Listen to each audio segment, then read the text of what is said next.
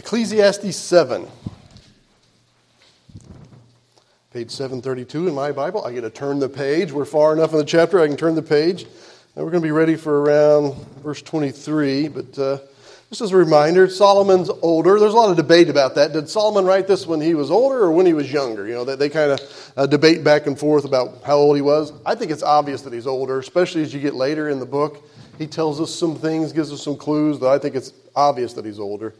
Uh, the first half of this book has been about his pursuits. I pursued wisdom. I pursued, can I have satisfaction in this life without God? And, and he's talked about those pursuits. We've gone through them. He pursued knowledge, he pursued pleasure, you know, to the nth most degree. Uh, he pursued things, you know, well, maybe it's things. Maybe having more stuff is the answer. He pursued that. Achievements, maybe. If I do some big thing that marks the world, marks time because of my name, you know, we talked about some of the things he built that still exist today. And so he's done all those, and he gets to the end of that, and he says, nah, that was all empty. That was all vain. It was nothing. Uh, it didn't satisfy. And so now we are in his thoughts. We're in the part of the book where we're talking about his thoughts, where he's thinking back about those things that he did and how they fell short and, and what he's supposed to be doing. And so he's kind of, we get to see him think out loud as he mulls these things over. And so uh, he, he's, he's been talking about wisdom in this chapter, about you need to do good and not evil. He says, I don't care how you boil it down. We know there's good and evil. And he says, if you're going to be in this life and even just on this side of life, you need to do good and, and, and run away from wickedness and don't be wicked. He's been telling us about that. And he's talked about his pursuits and his pursuits were without God, and he was trying to find satisfaction without God, and he comes up short. And so he was just looking on the earth for these answers, and that's why they do fall short. And so we just need to keep that in mind as we go. And so before we enter into the text, I just want to say I like Solomon. The, more I spent time studying him and we studied this, I, I like him. He's not a perfect, he's not like a role model by any stretch of the matter, but you know, I can understand how he thinks and some of these pursuits on these deep, deep thoughts. And he goes places uh, in his thoughts that, that, that, I appreciate. Things that I, I guess when you find somebody who kind of has some of the same interests you, it's kind of neat. And you're like, oh, we could talk about that. And so he, he has some of those that he's going to get to this morning are, are things that I've thought about before. And so I just, I like his honesty. I, I look forward to learning more um, about his pursuits and how far he did pursue and the achievements that he did have when we get to an eternity and we get to eternity. I look forward to seeing what did he actually do? What was his temple, how did, what did that look like? You know, how far in his outreaches and his pursuits? I look forward to learning all that. I like history in that way, and I like learning what he did. And you know, some debate whether he's in heaven or not. You know, was Solomon saved or not? That's a big debate that goes on out there. Uh, I'll let you draw your conclusion, but we'll look at some things, and we'll have a point at the end of the message here this morning that I think something that I see in the text that kind of gives us a little nudge in that way. I mean, He's writing in the Bible. I think he's in heaven. You know, so I'll play my cards right now. I mean, he's, he's, included in here. Um, but it doesn't mean he lived the exemplary life. That's for sure. You know, we know that. You know, he, he's even already admitted in Ecclesiastes, you know, that God laid out some rules. I did everything but that, you know, and I lived a life that way. And he's given us the results of that to try to save us some grief. So I say yes, he's in heaven, but uh, we'll digest more as, as, the, as, it goes on. So, but chapter 7, uh, verse 23 he says, All this have I proved by wisdom. I said, I will be wise, but it was far from me. That which is far off and exceeding deep, who can find, out, who can find it out? So he's just reminding us again. He goes, I tried to find answers without God. He tried to just use his wisdom. Can I just find answers to life's questions on this side of the earth? He pursued that. Uh, and if you think early on, he sought God early. I mean, because he understood the predicament he was in. He was a young man, he is king, he had a lot of responsibilities. He's like, I can't do this. And so he asked God for knowledge, and God gave that to him. So God gifts him with wisdom, you know, that, that, he has this ability to, to, comprehend and to see and to go deeper. And there's still people like that. There's people that are truly, and we talked about this early on, that are gifted. It's like, uh, think about a kid who's like three years old and he's drawing pictures of a cello and he says, I want one of these. And they're like, well, you want one of those? You know what that is? And they gave him one and he could play it. And they, he was like writing orchestras and everything by the time he was six. And they're like, this is, you know, how? You know, it's like he's never been around a cello. And they're how this, you know, this, why? You know, we've heard stories like that. You know, gifted people, savants, and some other, you know, that they have that. And so there are people that are gifted. Solomon was gifted in all areas by God. So I'm sure he was a rare occasion to see and, and to stand out. And so, but what often happens, and when you find that through the Bible, you find this truth to be true that your strong suits can also be your weak suits. You know, the thing that you're good in becomes the thing that you trust yourself in and you forget about God. I think that's what Solomon's problem was, is that he began to trust his abilities. And so he began to reason and pull everything himself, and he never sought God and his advice until he gets old. You know, and then he starts putting down Ecclesiastes telling us, here's the conclusion of the matter. And so he trusted in himself more and more. He trusted in God less and less, or thought about him less and less. And we, we see that happen. You know, people heard things are going good, success is happening. You know, they get busy with all that and they forget about God who at them. I, I think about it's just a trap that we got to watch out for. How many people that become famous singers started out in church praising God? I mean, you can hear that testimony. That was Presley. You know, was one, you know, that they started singing in church. All these different people that they were singing in church, singing in church. You know, and then they get on American Idol, then they get on The Voice, and they get whatever else. And it's like, and then they forget everything about church, forget everything about God, and they go down a deep, dark path. Some of them end tragically and all these other things. And yet, if you're using your talents to serve the Lord, that's everlasting. Money gets spent, you know. Fame is fleeting. But man, if you're seeking the Lord, if we're, if we're choosing to, to use our talents for Him and His endeavors and His pursuits, uh, he gives you cleverness. You know, if you use those cleverness to try to, to witness and to do that, or if he gives you all these different ideas, or he gives you abilities to sing and to do this, and if it's just, you know, all, whatever your talent is, to be hospitable and all that, and if you use them for the Lord, he can greatly use that, and you'll get rewarded forever. You know, and so we should be thinking, how can I use what God has gifted me with my talents, my abilities for Him? Because that has everlasting, eternal um, uh, implications as it gets enacted out. How can I serve you, Lord? Help me, Lord, when you get to places like, Lord, I don't know what to do or what to do. You know, instead of just going to your reason and to your thoughts and your group of friends, seek the Lord about what should we do? How do we pursue this? Take it before Him. Because our talents are best, our talents are best used in serving Him. You know, if not, it seems like it draws you deeper and darker when you're trusting within yourself. And Satan knows how to pull people off that, to use your talent that God has given you to put a wedge in between you and God and to pull you deeper into your pride, into your selfishness, and to pull it away. So be very cautious in your strong suits, as a, an advice from the Bible. And so Solomon trusts in his wisdom and it draws him and pulls him away. So we need to use them for God and have everlasting reward. Um, eternity's forever. Invest in it. The Bible tells us that time again. Don't lay up your treasure here on earth where moth and rust do corrupt. Invest it in heaven, you know, where it's going to grow and grow in interest. I always think of the widow's mite. She gave the smallest coin that they had, and we were at a uh, gem and mineral fossil show, and they had a widow's mite there, this tiny little metal coin. Not very much valuable, valuable kind of today because it was old, but not worth hardly, you know, not even, not even a penny, you know, less than a penny. And she gave that, but boy, she's been earning interest her encounter because she gave all that she had. That was all that she had. That Jesus writes it down and puts it in the Bible and says, I'm telling people about someone who just gave it all, you know, and trusted me in this. And, and, and, boy, I look forward to hearing her story and to see how God blessed and has grown that investment. And so he, he tells us, you know, to invest in eternity. To serve God is our highest pursuit. I, I remember um, our, our, kids, we had them listen to a lot of things. We, we would drive from um, Morgantown when they were younger to Franklin a lot and so it's about half hour, and so we had a lot of half hour tapes to keep them interested in the car. And they were, we usually had Bible tapes, Bible stories, uh, Adventures in Odyssey, Patch the Pirate, and these little things that we go to. And Elaine was playing a song last night, and all the kids all, yeah, they all remember it, and they're all ready to sing Camp Kukawaka Woods. It's all this thing. And this is, well, I should make all of you listen to that one, honestly. It's, there's such a truth and an impact to Camp Kukawaka Woods and some fun songs about camp food. Uh, and, and nothing else. Greasy Grammy gopher guts and stuff like that. But, uh, but there's one about the king, and there's a line at the end where this guy says, If God has called you to serve him, don't you stoop to be king. You know, this is the highest calling. Serving the Lord is the highest calling, no matter what it might be. And don't you be settling for something less. And, and being a king over a country sounds like, no, that's the job to have. And you're like, don't you stoop to be king. So, uh, serving the Lord, serving our king is the highest honor that we can do. So he says, I pursued all this. He says it was far from him. Verse 24 is intriguing to me. He says, That which is far off and exceeding deep, who can find it out? On the surface, as, as you read it through the King James there, it sounds like you know, some things are just too deep. Some things are just too big.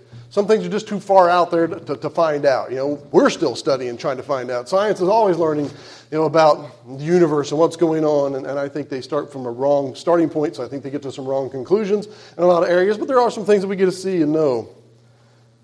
Know, but I also think that this goes differently. Could this mean you know, some of the deeper mysteries of life and maybe even some specific mysteries of life? Um, the ESV, a, a, a, newer translation that takes a you know, we keep finding new texts of the Bible and these ancient manuscripts, and they pull them together, and they get take all these different different translations and different versions, and they put them all together, and they try to get a more concise version. That's one of the advantages of an ESV. Uh, King James is a proven and known text, and that's why we kind of use it and stop some fights. Uh, new versions come and go, and so that changes, and so we, that's why we stay with the common text here. But the ESV has this verse interpreted this way That which has, has been is far off and deep, very deep. Who can find out? It's like he's talking about, there it is up there, yeah. That which has been as far off, deep, very deep. Who can find it out? It's, he's talking about ancient things, old things.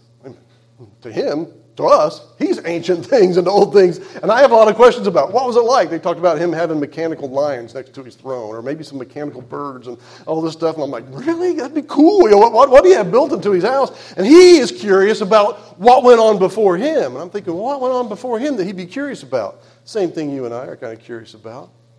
What was the ancient world like before God had to destroy it? What were they doing? What was the sin that was so bad that God had to wipe it out? Because Solomon can look at life, he can look at himself, he's like, I've sinned every sin there is. He's like, what, what were they doing? What were these ancient mysteries? It's a popular show, right? Hmm. Unsolved ancient mysteries, you know, and you get some crazy hair and do, you know, instruct, you know, it's a popular show. It's, I think I've watched about every episode, so it's out there. It's, it's curious. I think they have bad conclusions and bad results, but I think his pursuits are that way. Think of where he is in the region that he is. The pyramids are already there. I'm sorry, you don't look at the pyramids. If that doesn't inspire some wonder and sense of mystery, uh, you know, we blasted the side in it to find the entrance. They didn't have the entrance then. You know, they didn't know where it was. We have a, a, corrupt version in that before uh, Napoleon's day, the, the, pyramids had a white stone on the outside that they were brilliant white, and when the sun hit them, they were shiny. You know, so they, it's out there in the desert, and the shiny white stones. Napoleon took off the casing stones and took them to France, and, and they built things out of them. And so we only see a broken version. You know, and so what was it like in their day when it was this polished, shiny stone on the side? You couldn't climb up the side of it. He took all those casing stones off, and so imagine that wonder when you're walking through the wilderness. And you get over to Egypt, you go over there, you're like, look at that alone the size of it. We're still amazed. We couldn't build it today. The precision and, and then putting the stones together is still a mystery to us. How did they move these rocks? Where did they move them from? How did they transport them? How did they get them so close? Many think it's before the flood, that maybe it was even built before the flood. It's not Egyptian. All the Egyptian writing on the inside has been put in by uh, you know, graffiti people later. When they opened it up, it didn't have any of that. And so they're like, we don't know who built, we don't know why. And um, there's a lot of, we could do a whole message on just on the mysteries of the pyramid. But, you know, what else did they discover and find that would make that curiosity? Every time I find a fossil or a rock, I think, where is this? What is from? And how that happened?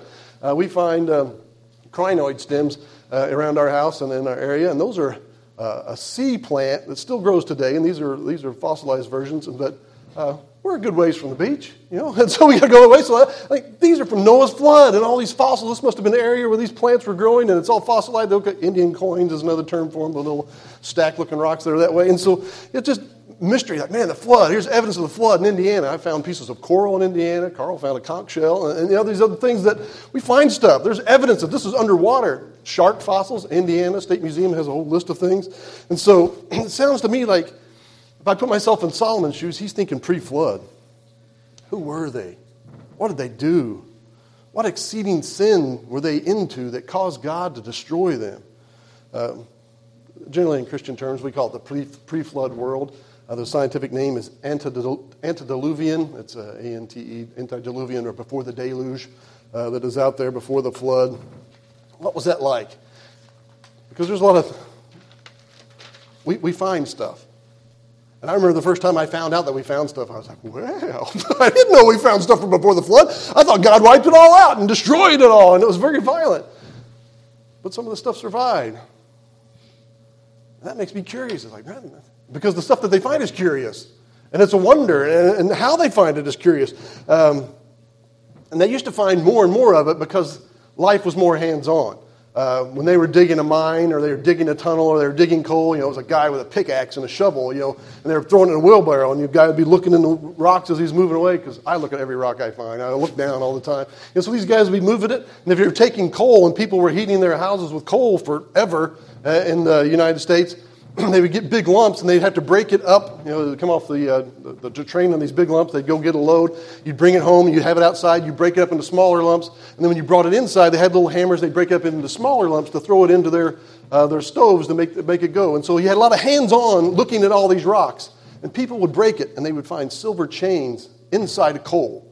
You know, coal is a lot of plants crushed down and smashed by dirt and mud all at once, created by the flood. It was all at once smashed down in there uh, we have coal in Indiana and around us. And so uh, they would break it open, they'd find this delicately made silver chain. They're like, how did that get in the middle of a lump of coal? And that gives people, a lady found a silver bell. It's very ornately decorated. You can take it out, still rings. It was made out of silver. She broke it out of a piece of coal, getting ready to throw into her fireplace. So people would have their hands on it, they would find all these things. And so you'll have to be like, what in the world? You know? They have hammers that they have found in rocks. They have found bracelets, they found chains, they found all these very small things.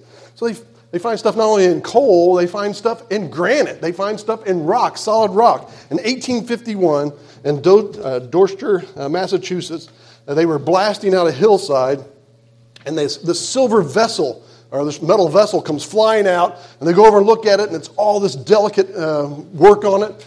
they had it tested at the time. It was made of an unknown metal, or at least the composition of the metal is not anything that we know how to mix to put together today. And at the time, in 1851, the newspaper said, "We think this is from the Tubal-Cain area, area, era, uh, era, era, which is early in the book of Genesis that says that he was a worker of metal. Tubal-Cain, he became a worker of metal." Today, they would say an ancient alien put it down there, or a time traveler has traveled through time and lost us and left it in the rock in the rock form. No, it's before the flood because the flood violently upho- upheaved, pressed, and put down in there. I did bring a picture of it, so oh, that's not it. So I'll, I'll, put it about back. But there's, there's this silver looking ornate vessel. They don't know what it was, like a candlestick or something, but, but they had it there for that. so they find metal stuff, they find stuff in there, and I'm sure Solomon had mines. And they would dig in them, and maybe they found the weird things they would show him. They would get his, get his mind going. You know what else they used to find in rocks? Animals living animals, not just fossils. We find fossils in rocks. They find living animals. These guys would be taking the tunnel and they'd hit a little pocket and they'd break it open and there'd be a frog in there. And they, they'd find this often and they'd do these experiments. But this frog, when they hibernate, they would go down into mud and they would go into this hibernation stasis. You know, they put their body on slow mode. And then slow mode and they, they would turn to rock. If they were encased in there, got floated, they'd turn to rock. Sometimes they would come out, they would hop around like two or three times. Sometimes their mouth would have been grown shut because it had been in there so long. it happened so often when they found these things, different animals encased in rocks, that they came up with a term for it, and, they, are called occasional hells. And so they'd find these different things. Uh, matter of fact, there's a big story out west with the cowboy era where they're digging a tunnel. They chiseled open, and a big leathery bird came out with a six foot wingspan. It went like this, and it fell over and it died. You know, I think they shot it and everything else, but I think, is that pterodactyl? I don't know what it is, but something was encased in stone that was there. And so they, they find these things, and they talked about it. And so that's, you know, who knows what mysteries, what things they found. They found a spark plug in the middle of a rock. It wasn't a champion, but it was, it was, it was different. It was bigger. They take it all apart and they're like, yeah, it's a spark plug. We built one that would work. Like, they have motors? Did they have engines? What was it like in the pre flood world? It gets my mysteries going. That gets my juices flowing. I think Solomon's thinking of that. Man, I tried to investigate all this. What, what did they do? Another weird one is that they, in a, in a, marble quarry over in England, they'll be cutting down, getting these slabs of marble to make your cabinets, to make all this stuff. And they would hit a pocket of sand, which is not uncommon. And they would then suck all the sand out and they would go again. When they sucked all the sand out, there's marble tools down in there. There's the board, there's the cutting things and all that stuff. And they're like, it was in sealed rock. How'd that get there? But maybe in the, after the flood, that area was prone to making a marble. Indiana makes limestone. And it sealed all up. And these workers had been there and abandoned it. It got all sealed in the stone multiple times they find cases like that. So there's a lot of interesting things that happen. They find writing, writing them from there. And I'm like, what did they write? What were they saying? So they have all these different things that go on and that, that they would find. And so I think, like I said, Solomon had minds, and I think he brought it all to him and just made him fascinated. And I think it makes me fascinated. I think the pre flood world, the things that he was after, the things that, and the questions that he was wanting to find out, he said they were exceedingly deep. Who can find out? I think it was things that they shouldn't be touched. And sadly, I think we're touching them now. There's science and things that we are doing that we're not supposed to do, lines that we are not supposed to cross. That he flooded the ancient world, and Jesus told us in the last days would be like the days of Noah. And I think that we are flirting with that, and we've talked about that some on Sunday night. I even think it's like Did Solomon hear early Atlantis stories? I always think the Atlantis story is pretty simple. Pre flood world was pretty advanced. God destroyed it, judged it for what it was in advance, because that's kind of the basics of the, uh, of the Atlantis story. So I think it's just a pre flood world story. So I, I, imagine Solomon thinking on that. I think on that. I think Solomon thought on that. But he tried all, found no answers. Verse 25, he said, I applied my heart to know and to search and to seek out wisdom and the reasons of things, and to know the wickedness of folly, even the foolishness of madness. He said, I tried it all. I sinned it up. He goes, I, I, thought maybe it's pleasure, maybe it's all this. And he went after it, and we've talked about that. He ran in and, and looked at forbidden things. He ran to try to find reasons without God, answers that man had come up with on their own outside of the biblical text. And so he tried to find that. He tried folly, fun in the sun, you know, doing whatever, sinful pursuits. He pursued them to the nth degree. Pleasures, we would call them hedonism today, that he just wanted to serve his flesh. Madness, that means he did crazy, stupid, wrong things that he was going after, and this, these sinful and dark pursuits. And he tells us that after pursuing all these different things, and again, in the early chapters, we talked about a lot of those. He says that after I pursued all these things, and I think he's older in life now, he's saying, I'm going to tell you the most dangerous thing. The thing that took me to the darkest places. The thing that pulled me further from God and took me to the deeper and closer to Satan than I ever should have gone. And his warning for that is in verse 26. He says, and I find more bitter than death the woman whose heart is snares and nets, and her hands as bands. Whoso pleaseth God shall escape from her, but the sinner shall be taken by her. He says the most dangerous thing for a man here, especially, was a woman that would draw him away, that would take him further. Now, again, I think because he's fishing in the wrong pond. You know, the Bible tells you to be not unequally yoked. You know, you're to be married with one wife. He, he disobeyed that rule. You're to have a, a wife of your a Christian. You know, Christians to marry Christian. As to avoid all this, he totally scoffed all that, and so he got what God had promised him he wouldn't get. Look at uh, hold your spot here and look at 1 Kings chapter 11.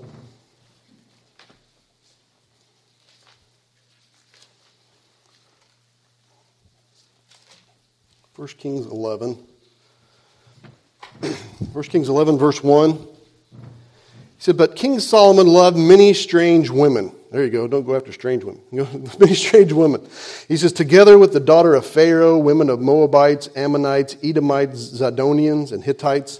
Of the nations concerning the Lord said unto the children of Israel, Ye shall not go in unto them neither shall, you, uh, shall they come in unto you, for surely they will turn, your heart, turn away your heart after their gods. Solomon clave unto these in love. So, see, he's fishing the wrong pond. God says, You do not do these. He married all of them. He married from every tongue and every tribe. He went after it. That tells us, verse 3. And he had 700 wives, princesses, ones he actually married, and 300 concubines, um, they weren't wives, but he treated them like wives. You know, in that way, he didn't marry him. His wives turned away his heart, it says. It tells you right there. This is what he says. What pulled me away deeper? What drew me deeper into dark, dark sin? Marrying these strange women that, that I shouldn't have been marrying. You know, doing what I should have been doing. Where God told me to be a husband of one wife. And I took on 700 no, a thousand, you know, 700 and 300. He had a thousand different wives. He said, they pulled my heart away deeper. And it tells us a little bit about it, verse 4. For it came to pass when Solomon was old that his wives turned away his heart after other gods. See, he went after satanic things, and his heart was not perfect with the Lord his God, as was the heart of David his father. For Solomon went after Ashtoreth, the goddess of the Zidonians, and after Milcom, the abominations of the Ammonites. And Solomon did evil in the sight of the Lord, and went not fully after the Lord, as did his David his father. And, did Solomon, and then did Solomon build an high place for Chemosh, the abomination of Moab, and the hill that is before Jerusalem, and for Moloch, and the abomination of the children of Ammon. And likewise did he for all his strange wives, which burnt incense and sacrificed unto their gods. So he's sacrificing to these satanic gods, these, these demon gods, these pursuits that were dark that God had tried to purge the land with he marries them all and then brings all that right back and puts it into Jerusalem. And we know that ultimately all of his children afterwards, they get wicked and wicked and wicked and wicked and wicked until the God says, I gotta, I gotta get them out of the land. I gotta drive out them. And so he puts them into captivity. That's where we are on Wednesday night, that they're just now in the Babylonian captivity. It's because he's driven them out of the land. He says, You have not served me for 490 years. I'm getting them back. So he's going to keep them out of the land for 70 years because they owe him the Sabbath.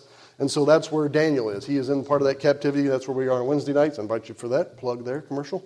Um, but uh, we're studying that. And so, yeah, Solomon goes deep, goes dark, goes into sinful places because of these pagan deities that they are serving, and he served them. So they pulled him darker and further away from God. Um, look at Proverbs 5. Look at a couple of Proverbs here. Because it becomes something where he really warns about it. Proverbs 5, verse 3. Proverbs 5, verse 3 says, For the lips of a strange woman drop as a honeycomb, and her mouth is smoother than oil, but her end is bitter as wormwood, sharp as a two edged sword. He says, Man, they can lure you in. The first time I really got the grasp of that term, you know, or mouth dripping honey or whatever, my wife taught to me. She was telling me I was a salesman or something that we are going to. She has and she used this term, and it, it always, every time I read that, it still strikes me. She said, His mouth's just dripping honey. You know, he's just telling you everything you want to hear, so you'll buy it, so you'll sign on that line, and then we're going to have regret. Let's run from this. Listen to your wives when they tell you not to sign that paper this way. But I remember, but this is what we're talking about. Here, she's promising me all these alluring things, and he says, when you're a man and a woman's promising you all that, it makes you do stupid things. And he says, in the end thereof is death. Look at Proverbs 7. This is a, a proverb that he's written to his son to avoid, to avoid all this. Uh, Proverbs 7, verse 1. My son, keep my words and lay up my commandments with thee. Keep my commandments and live, and my law is an apple of thine eye. He's saying, You need to listen to my advice. Don't do as I did, do as I say. He says, Bind them upon thy fingers, write them upon the table of thine heart. Say unto wisdom, Thou art my sister, and call understanding thy kinswoman. Same thing he's telling us in Ecclesiastes 7. Pursue wisdom. Pursue this. Avoid danger. Listen to what I'm telling you, and it'll avoid you a lot of grief in life. Verse 5 that they may keep thee from the strange woman, from the stranger which flattereth with her words. And then he tells us an encounter.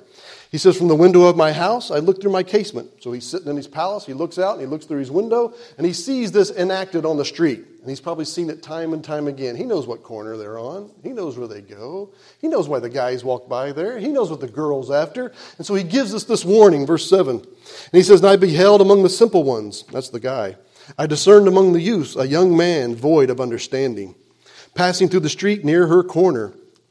And he went uh, to the way of her house. We still call them streetwalkers or, you know, those corners. Verse 9, he says, In the twilight of the evening, in the black and dark night, and behold, there met him a woman with the attire of an harlot and subtle of heart, just like the serpent. She is loud and stubborn. Her feet abide not in her house. Now is she without, now in the streets, and lieth to wait in every corner. So she caught him and kissed him. And with an impudent face she said unto him, I have peace offerings with me. This day have I paid my vows. That means she just went and, I'm a spiritual woman. I just went and made my sacrifices. Now I have leftover food. I need someone to help eat this. You know, this lamb's going to go to waste.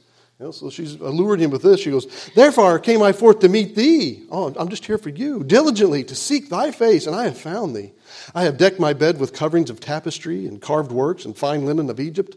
I have perfumed my, perfumed, perfumed my bed with myrrh, aloes, and cinnamon. Come, let us take our fill of love until the morning. Let us solace ourselves with loves. For the good man is not at home. Oh, she's married.